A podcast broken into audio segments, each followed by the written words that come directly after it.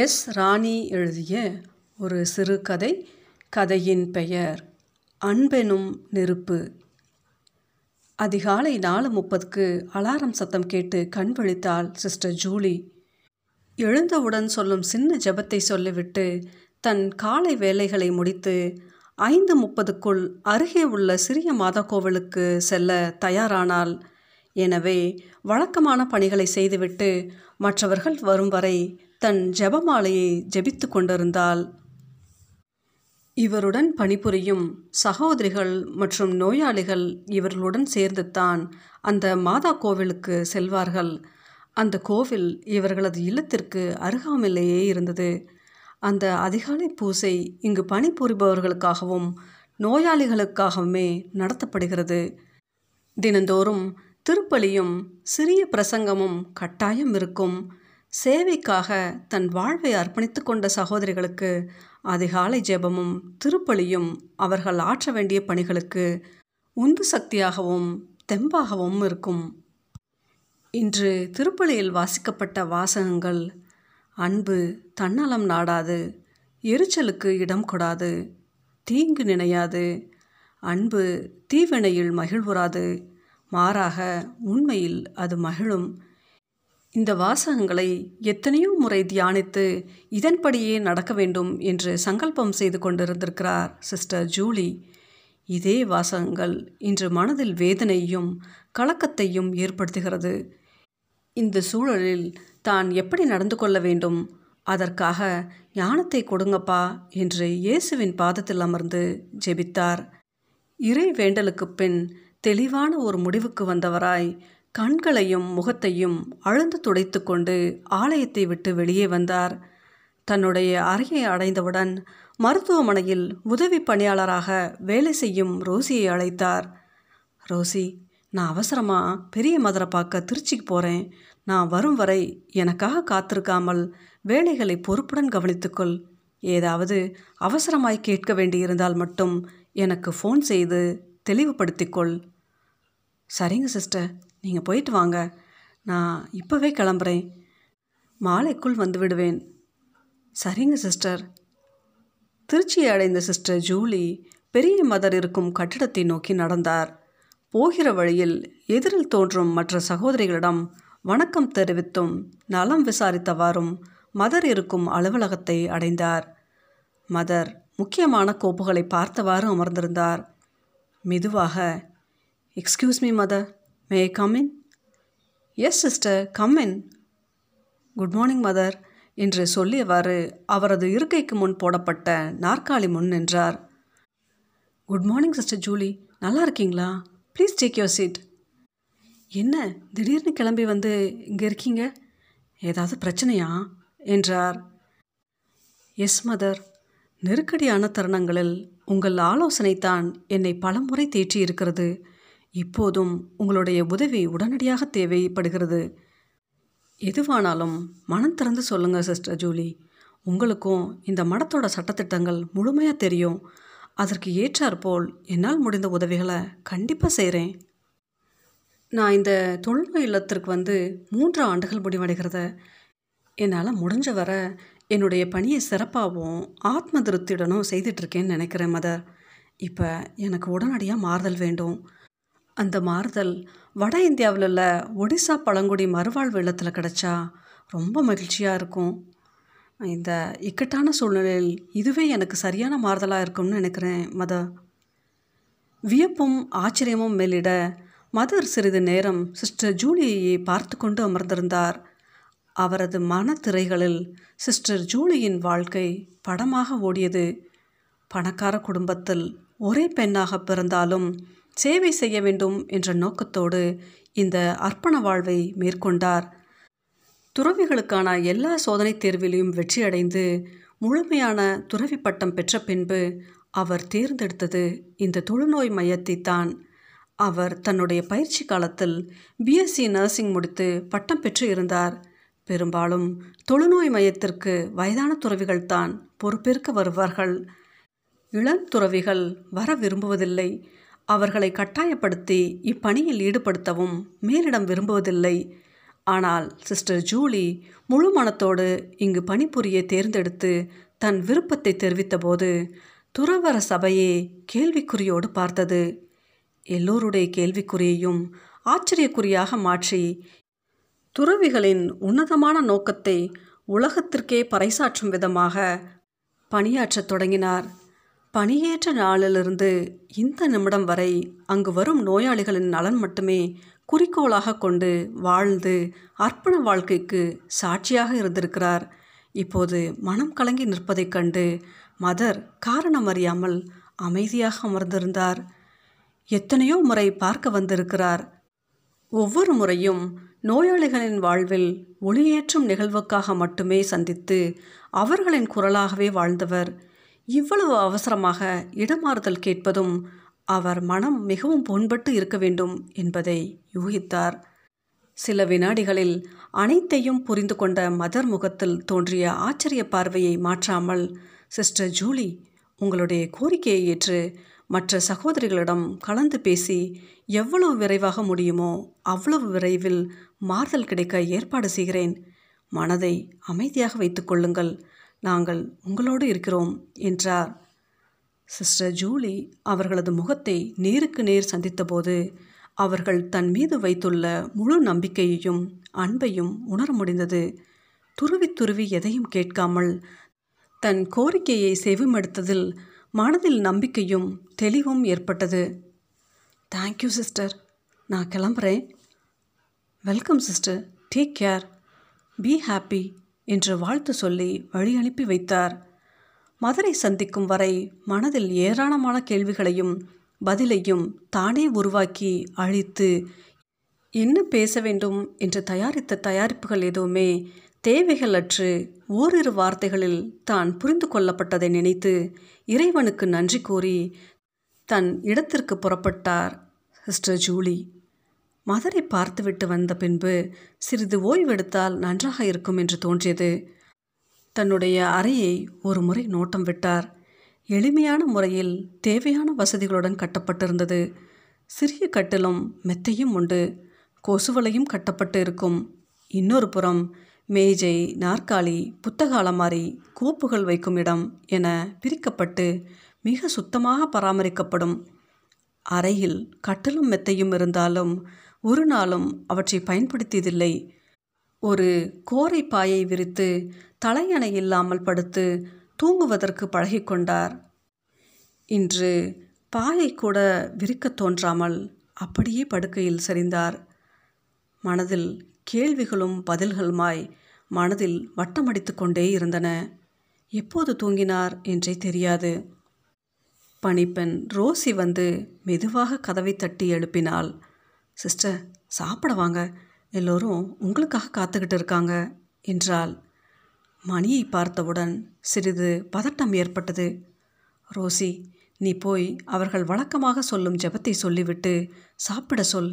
நான் கொஞ்சம் அவசர வேலையாக இருப்பதாக சொல்லிவிடு என்று அனுப்பிவிட்டு தன்னுடைய இருக்கையில் அமர்ந்தாள். இங்கு பணியேற்று மூன்று வருடம் முடிகின்றது. உதவிக்கும் சமைக்கவும் என நாலு வேலையாட்கள் இருக்கின்றனர். இன்னொரு வயதான சகோதரியும் இருக்கிறார். பகல் நேரத்தில் வெளி இடங்களிலிருந்தும் மருத்துவம் பெற வெளிநோயாளிகள் வருவர். இங்கு வரும் நோயாளிகள் அனைவருமே தொழுநோயால் பாதிக்கப்பட்டவர்கள். சமூகத்தால் புறக்கணிக்கப்பட்டு வீதிகளில் விரட்டி அடிக்கப்பட்ட முப்பது பேர் மட்டும் உள்நோயாளிகளாக இருக்கிறார்கள். இவர்கள் அனைவருமே நோய் முற்றி வாழ்நாளெல்லாம் மருந்து சாப்பிட வேண்டியவர்கள். இருபது ஆண்களும் பத்து பெண்களுமாய் இருக்கின்றனர் இவர்கள் தங்குவதற்கு மிகப்பெரிய ஹாலில் படுக்கை வசதிகளுடனும் மற்ற அவசர மருத்துவ வசதிக்கான இடமுமாக பிரிக்கப்பட்டு இருந்தது. இங்கு நீண்ட நெடுங்காலமாக இந்த பணியை சகோதரிகள் தொடர்ந்து செய்து கொண்டு இருக்கின்றனர் ஆனால் மிகச்சிறிய வயதில் பணி ஏற்றுக்கொண்டவர் சிஸ்டர் ஜூலி மட்டுமே. மனமுவந்து ஏற்றுக்கொண்ட சேவை என்பதால் நோயாளிகளின் புண்களை கழுவவும் துடைக்கவும் மருந்திடவும் அவர்களை கண்காணித்து உதவவும் அதிக நேரம் செலவு செய்தார். அங்குள்ள மனிதர்களை அக்கா அண்ணன் தம்பி என்று அழைக்கும் பொழுது அவர்கள் அடைந்த எல்லையற்ற மகிழ்ச்சியை வார்த்தைகளால் விவரிக்க முடியாது. அந்த நோயாளிகளில் வயதில் மிக குறைந்த ஒரு வாலிப பையனும் இருந்தான். அவன் பெயர் தியாகு. யாரோடும் பேச மாட்டான் மிகுந்த பிடிவாதம் பிடிப்பான். எல்லோரும் ஆழ்ந்த ஜெபத்தில் ஈடுபட்டிருக்கும் பொழுது இவன் மட்டும் திரும்பி நின்று சில சேஷ்டைகள் செய்வான். இதை கவனித்த சிஸ்டர் ஜூலி மெதுவாக அவனிடம் சென்று பேசும்போது உள்ளம் உடைந்து கதறி அழுதான். தனக்கு இந்த நோய் ஏற்பட்டது தெரிந்தவுடன் வீட்டிலிருந்து விரட்டி அடிக்கப்பட்டதையும் தான் பிறந்த ஊரில் வீதிகளில் நடக்கக்கூட முடியாமல் மக்களால் விரட்டப்பட்டதையும் சொல்லி அழுதான். இதற்கெல்லாம் யார் காரணம்? இந்த கடவுள் தானே. எனக்கு ப்ரேயர் சொல்ல பிடிக்கல. என்னை கட்டாயப்படுத்தாதீங்க. நான் மற்ற பிள்ளைகள் மாதிரி படித்து பெரிய ஆளாக வர ஆசைப்பட்டேன். ஆனால் எனக்கு இப்படி ஒரு கொடுமையான தண்டனை. எனக்கு யாரையுமே பிடிக்கல. போங்க போய் வேலை இருந்தால் பாருங்கள் என்னைய உங்களால் ஒன்றும் பண்ண முடியாது என்று கத்தத் தொடங்கினான். அவன் சொல்வதையெல்லாம் கேட்டுக்கொண்டிருந்த சிஸ்டர் ஜூலி அவனுடைய வார்த்தைகள் எதையும் மறுதளிக்காமல் அவன் சொல்வதை அப்படியே ஆமோதித்து கொண்டிருந்தார். இப்படி பல்வேறு சங்கடங்களை சந்தித்தாலும் தொய்வின்றி தினந்தோறும் தன் பணிகளை செய்து வந்தார். தியாகு ஒரு முறை படிக்க ஆசையாக இருப்பதாக சொன்னதை நினைத்து அவனுக்கு சில படங்களுடன் கூடிய பாடப்புத்தகங்களையும் எழுதுவதற்கு என்று ஒரு நோட்டு புத்தகமும் வாங்கி தந்தார். அதனை பெற்றுக்கொண்டு மார்போடு அணைத்து கொண்டு முத்தமிட்டு கொண்டே இருந்தான். தியாகுவிடம் சிறிது சிறிதாக மாற்றம் ஏற்பட்டது. அவனுக்கு எழுத்து கூட்டி படிக்கவும் புதிய புதிய வார்த்தைகள் எழுதுவதையும் சிஸ்டர் ஜூலி சொல்லிக் கொடுத்தார்கள். புதிய வார்த்தைகளை எழுதி சிஸ்டரிடம் காட்டி வெரி குட் என்ற வார்த்தையை கேட்க ஆவலோடு காத்து கிடக்க ஆரம்பித்தான். மற்ற நோயாளிகள் அவரவர் பிரச்சனைகளிலும் வழியிலும் வேதனைகளிலும் மூழ்கி கிடக்க தியாகு எழுதவும் படிக்கவும் தயாரானான். இதனால் அவன் மற்றவர்களை விட அதிக நேரம் சிஸ்டர் ஜூலியுடன் பேசவும் எழுதவும் திருத்திக் கொள்ளவும் சந்தர்ப்பத்தை உருவாக்கி கொண்டே இருந்தான். சிஸ்டர் ஜூலி ஏதேனும் பணி நிமித்தமாக வெளியூர் செல்ல நேர்ந்தால் அவனுக்கு வெறுமை தட்டி வரும். வாழ்க்கையே சூன்யமாகிவிட்டதாக உணரத் தொடங்குவான். அப்போது எதற்கெடுத்தாலும் கோபம் கொண்டு மற்றவரிடம் சண்டையிடத் தொடங்குவான். இவனுடைய செய்கைகளை கவனித்த சக நோயாளிகள் பல முறை சிஸ்டர் ஜூலியிடம் தரக்குறைவாக விமர்சனம் செய்தனர். ஆனால் சிஸ்டர் ஜூலி அதற்கு முக்கியத்துவம் கொடுக்காமல் எப்பொழுதும் போலவே அவனிடம் நடந்து கொண்டார். நேற்றும் வழக்கம் போலவே எல்லா நோயாளிகளின் கால்களில் உள்ள காயங்களை சுத்தப்படுத்தி கட்டு போட்டு ஒவ்வொருவரையும் அனுப்பி கொண்டிருந்தார். தியாகு எப்பொழுதும் இறுதியாகத்தான் வருவான். வரும்பொழுது ஏதாவது ஒரு விஷயத்தை பற்றி சந்தேகம் கேட்பான். மாறாத புன்னகையோடு அவன் கேட்கும் அத்தனை கேள்விகளுக்கும் பதில் சொல்லிக்கொண்டே அவனுக்கு கட்டு போடுவார். தொழுநோயாளிகளுக்கு தோளில் உணர்ச்சிகள் இல்லாததால் தான் அவர்கள் ஒவ்வொரு இடத்திலும் மோதி மோதி அவர்களுடைய விரல்களில் நீளம் குறைந்தும் மரத்தும் போய்விடும். அவர்களுக்கு வழி என்பதே இருக்காது. வேலைக்கு சேர்ந்த புதிதில் அவர்களின் கால்களில் உள்ள புண்களை சுத்தம் செய்ய இடுக்கியை எவ்வளவு ஆழமாக நுழைத்தாலும் அவர்கள் உணர்ச்சியற்று அமர்ந்திருப்பதைக் கண்டு அதிசயித்து இருக்கிறார். அப்படி ஒவ்வொரு விஷயத்தையும் உள்வாங்கி அவர்களுக்கு எல்லாமுமாக ஒரு தாயாக வலம் வந்து கொண்டிருந்தார். தியாகுவின் கால்களில் உள்ள புண்களை சுத்தம் செய்து மருந்திட்டு கட்டுப்போடும் பொழுது அமைதியாக அமர்ந்திருந்தான். பேசிக்கொண்டே இருக்கும் தியாகு அமைதியாக இருப்பதை மாற்றுவதற்காக சிஸ்டர் ஜூலி அவனை நெடுநேரம் பார்த்தார். அவனுடைய பார்வை கூர்மையாகவும் மூர்க்கத்தனமாகவும் தெரிந்தது. அவனுடைய பார்வையை தாழ முடியாமல் கண்களை கீழே தாழ்த்தி கொண்டு என்ன இன்று உன் பார்வையே ஒரு மாதிரியாக இருக்கு? என்றார். சிஸ்டர் ஜூலியின் காதருகில் சென்று எங்களுக்கும் காதல் வருமா? அப்படி வந்தா எங்களை யார் காதலிப்பாங்க? என்று சொல்லியவாறு சிறிதும் தாமதிக்காமல் சிஸ்டர் ஜூலியை தழுவ முயன்றான். எதிர்பாராத இந்த தாக்குதலை புரிந்து கொண்ட சிஸ்டர் கையில் உள்ள கத்திரிக்கோளையும் இடுக்கியையும் கீழே எறிந்துவிட்டு சீ போடா வெளியே என்று பலமாக தன் இரு கைகளாலும் தள்ளிவிட தட்டு தடுமாறி கீழே விழுந்தான்.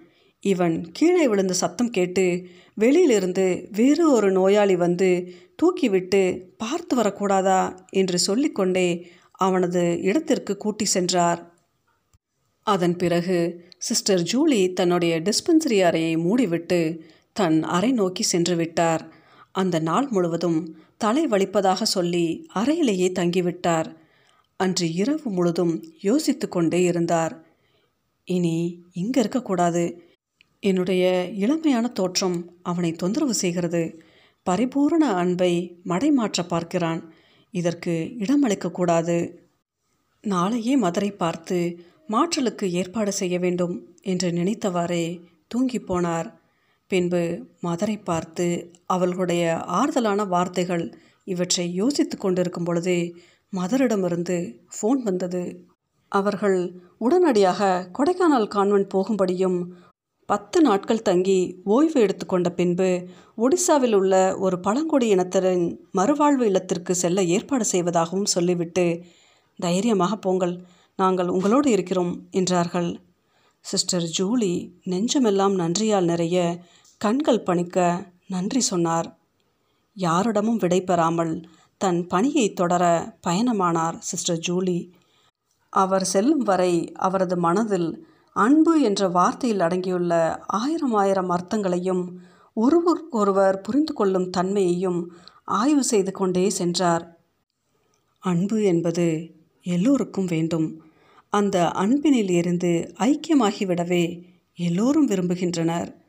அன்பு தன்னலம் நாடாது எரிச்சலுக்கு இடம் கொடாது தீங்கு நினையாது என்ற வாசகங்களை தன் மனதில் மீண்டும் மீண்டும் நிலைநிறுத்தியவராய் தன்னுடைய புதிய அர்ப்பண வாழ்வின் புதிய மற்றொரு பரிமாணத்திற்குள் நுழைந்தார். பின் குறிப்பு மூன்று ஆண்டுகளுக்கு பிறகு தமிழ்நாட்டிற்கு வந்தபோது தான் பணி செய்த தொழுநோயாளிகள் இல்லத்தை பற்றி விசாரித்தார். தியாகு யாரிடமும் சொல்லாமல் அங்கிருந்து தப்பி ஓடிவிட்டதாகவும் தப்பி சென்றவனின் உடல் ரயில் தண்டவாளத்தில் கிடந்ததாகவும் சொன்னார்கள். மற்றபடி மாற்றங்கள் எதுவும் இல்லாமல் தொழுநோயாளிகள் இல்லம் வழக்கம் போல் செயல்படுவதாக கேள்விப்பட்டார். அன்றைய இரவு ஜெபத்தில் அன்பெனும் நெருப்பில் தன்னை கரைத்து கொண்ட ஆன்மா நித்திய சாந்தி அடைய வேண்டிக் கொண்டார். அவரது கண்முன்னே மாட்டப்பட்டிருந்த வாசகங்களை ஒரு முறை மனதினுள் படித்து பார்த்து கொண்டார். அன்பு நிறைந்த உள்ளம் தியாகங்களுக்கு எப்போதும் தயாராக இருக்கும். துன்பங்களை புன்னகையுடன் ஏற்கும் துயரங்களை மௌனமாக தாங்கும். பிறர் பொருள் பறித்தலும் பழி தீர்த்தலும் அன்புக்கு தெரியாது.